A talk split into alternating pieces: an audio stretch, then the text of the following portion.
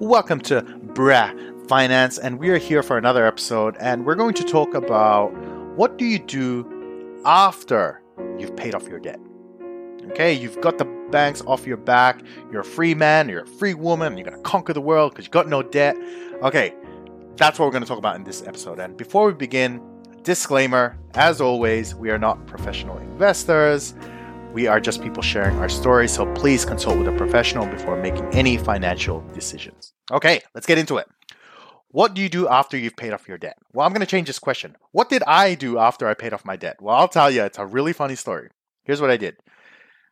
I mentioned uh, in the other videos, you know, I went to ANZ and I had a consolidated loan and no interest, and eventually I paid it off and it got to zero.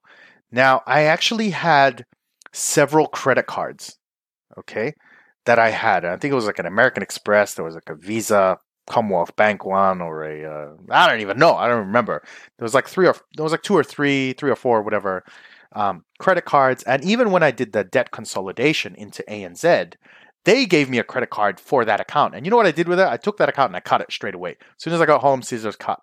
If you cut it up, then you're you, you can't use it. That's it, right? So that's all you're using it for. But basically, here's what I did. I took those bank cards and the house was empty. My girlfriend was at work or something, and I went to the back and I started up the barbecue. Now, this is not some gas barbecue, right? We're we're real barbecue people. We use coal. There's no other way to do barbecue except coal. Okay? If you say, "Oh, I bought a gas barbecue," I just get out of my face, man. Like it's coal barbecue. So I get all the coal. I get set up you know, I bring the barbecue in, I get the coals going. Now, I didn't get one coal going. I started up the barbecue. So I had like, I don't know, freaking like heaps of pieces of barbecue. Like I was gonna cook sausages for a party. And I did a proper one. I lit it up, and if you know anything about coal, it doesn't light straight away. It takes like 20 minutes, 30 minutes, 40 minutes, whatever it might be on that day. And I remember it was a pretty sunny day and I was in the backyard by myself. And it was almost like a ceremony, like a death ceremony. and I took those credit cards and I put them in the barbecue and I just watched them light up, become nothing, and disappear. And it was almost like a, a ritual of like, man, I'm done with you. I don't need you anymore, right? Like you've ta- you've taken too much from my life. I don't need you anymore. I'm free, right? I'm free to now take on the next steps in my life. Okay, so that's what happened to me after I paid off my credit card. But I would think some people they get out of debt, but they didn't actually learn their lesson. So what do they do? They start spending again, right? They get excited. Oh, you know, like there's that new movie coming out, or there's new pair of shoes that I like, or new jewelry, whatever. And very quickly they're back to right where they started. So we really don't want that to happen. We want to make it that once we got out of debt, we are now on a positive outlook, a positive journey to take full long term control of our finances, which means, yes, maybe you'll kind of go back to old habits from time to time, but we want to make sure that we eliminate that as much as possible. And if you do go off track, just come back on track, right? It's like going to the gym. You know, yeah, you miss a day. You know what you do the next day? You come back to the gym. You just keep coming back. Half the battle is showing up. Okay. So, all right, you've paid off your debt. Now, what do you do? Okay, Example, let's say you got $5,000 coming in.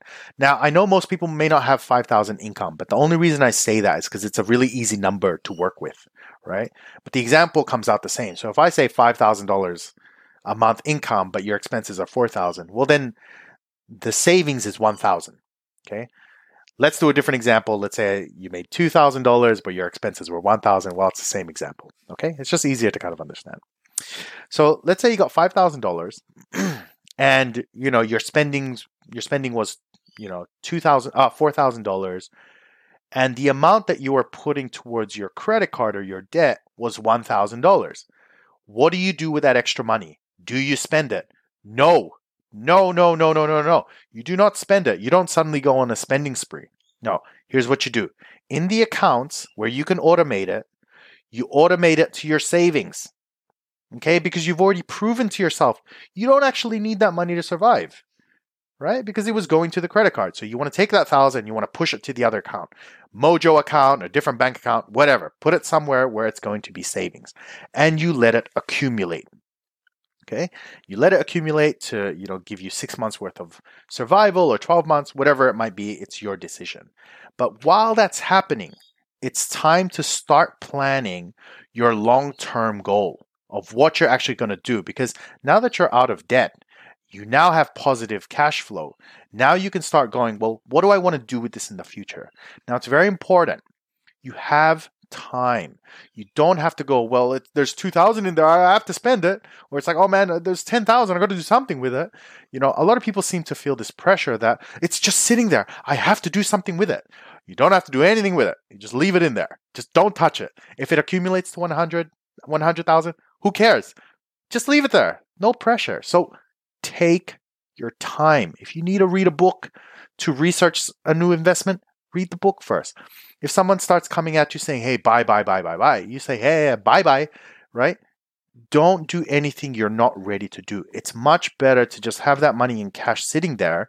You can sleep at night. And then when you're ready and you're comfortable and you've learned the method, then make your decision. So let me tell you what I did. All right, so I paid off my credit card. I set up my Barefoot Investor accounts, right? Now I've got the money going off to savings and it's slowly starting to grow. Any additional money I made, whether it's a bonus from work or a tax return, or you sold something, or you made something online and you sold, whatever it might be, all that extra stuff, I just keep pushing to the investment, right? As much as I can, I just keep pushing to it. While that's all happening, I'm studying. I'm researching, I'm reading books, I'm listening to, you know, podcasts, I'm watching YouTube videos, and I'm trying to decide, right, at the time, and this would have been like 2019, I would say at the time, and I'm finally, you know, cash positive and all that. And I'm trying to go, well, once the money accumulates, what do I want to do with it? Okay. Now, Rich Dad Poor Dad, if you've ever read that book, okay, it's a fantastic book. Sometimes I don't like Robert Kiyosaki when I see him on YouTube, he's just like, oh man, I'd love to punch that guy in the face.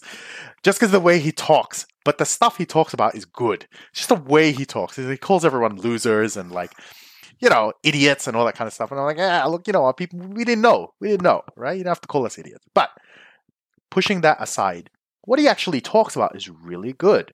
He has this one particular phrase, which is, you know, losers trade time for money, right? Winners get their money to work for them. Okay, losers. Uh, what was it? I think it's like that. Losers work for money. Winners get their money to work for them. Something along those lines, right? And the idea is, you ultimately don't want to trade time for hours. It's actually not a very good trade. Okay, because the issue with it is if you're not there spending time to make that money, well, then there is no money. It just doesn't exist. If you don't go to work on Monday, and you have no annual leave or sick leave or whatever, you don't get paid. Period. So you want a way that when you invest, it's your money is making money, right? So for example, stock market, if you invest a thousand dollars there, you want to that's actually going to make money at the end of the year or something like that. So during that time, I was thinking, well, what's the best investment? Most people recommended to me, oh, you should save up for a house as the first one. But I actually didn't like that idea. Okay, and you got to realize I come from a very traditional, not extremely traditional, pretty traditional family of Filipinos where, you know, um, it's important you have a house. You know, it's very important. It should be the first thing you do. And I just didn't like that idea. And the reason I didn't like it is I have to think about this logically and it pisses off my dad all the time. Because for me unless the ma- the numbers make sense i'm not going to listen to anybody right? So the numbers mathematically have to make sense for me to be like i like this deal. Okay. Now here was here's the problem i had at the time is okay so i have some savings. Let's say i had $10000 of savings. Clearly not enough to get into the housing market right in melbourne. And anywhere in Australia for that matter, things have exploded right now in terms of how much houses cost. To even buy a house, you probably need anywhere from like 50 to 100 grand, which is just ridiculous. And so I didn't really have that money. And the problem I had with the house is let's say I saved up all that money. Let's say I saved up 80 grand or 100 grand. Let's say I saved up 100 grand in cash. But my only stream of income was my job. So I buy the house. And immediately after I buy the house, me and my partner both get made, both get fired from our jobs. Let's just say. So now I have a debt of 500 grand or whatever to the banks, and they're going to keep knocking on your door if you don't, you know, pay. What was my strategy to deal with that? The answer is I didn't have one. One strategy you could have is go, well, you know, when you buy the house, just make sure you have adequate savings afterwards. Okay, let's say you have adequate savings plus a massive down payment for the house. So let's say you're sitting on somehow 120 grand or something like that.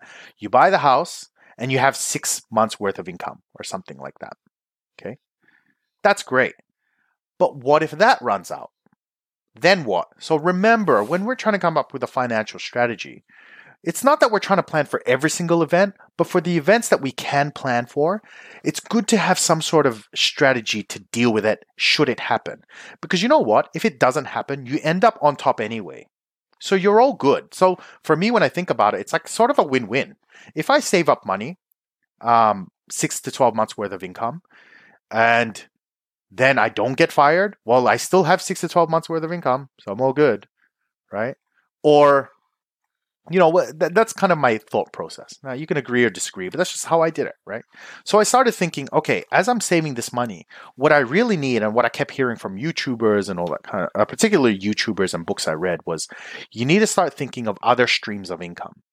Now it doesn't need to be a massive stream of income. I'm not talking about financial independence or financial freedom just yet. That comes later.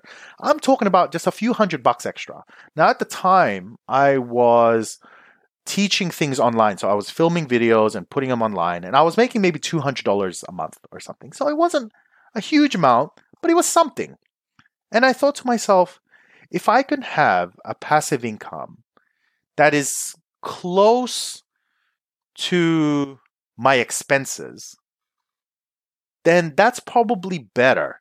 Because what happens is, let's say I have a passive income of $1,000. And then I have my savings, and then I buy a house. Now I get fired from the job, and I have, but I have the passive income, which means it extends my lifeline quite significantly, depending on your, depending on how much passive income you have. Which I managed to grow it because remember you have time.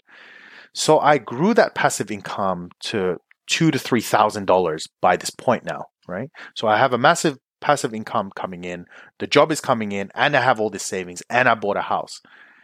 Now, none of the bad stuff that I thought would happen happened. So, what happens now?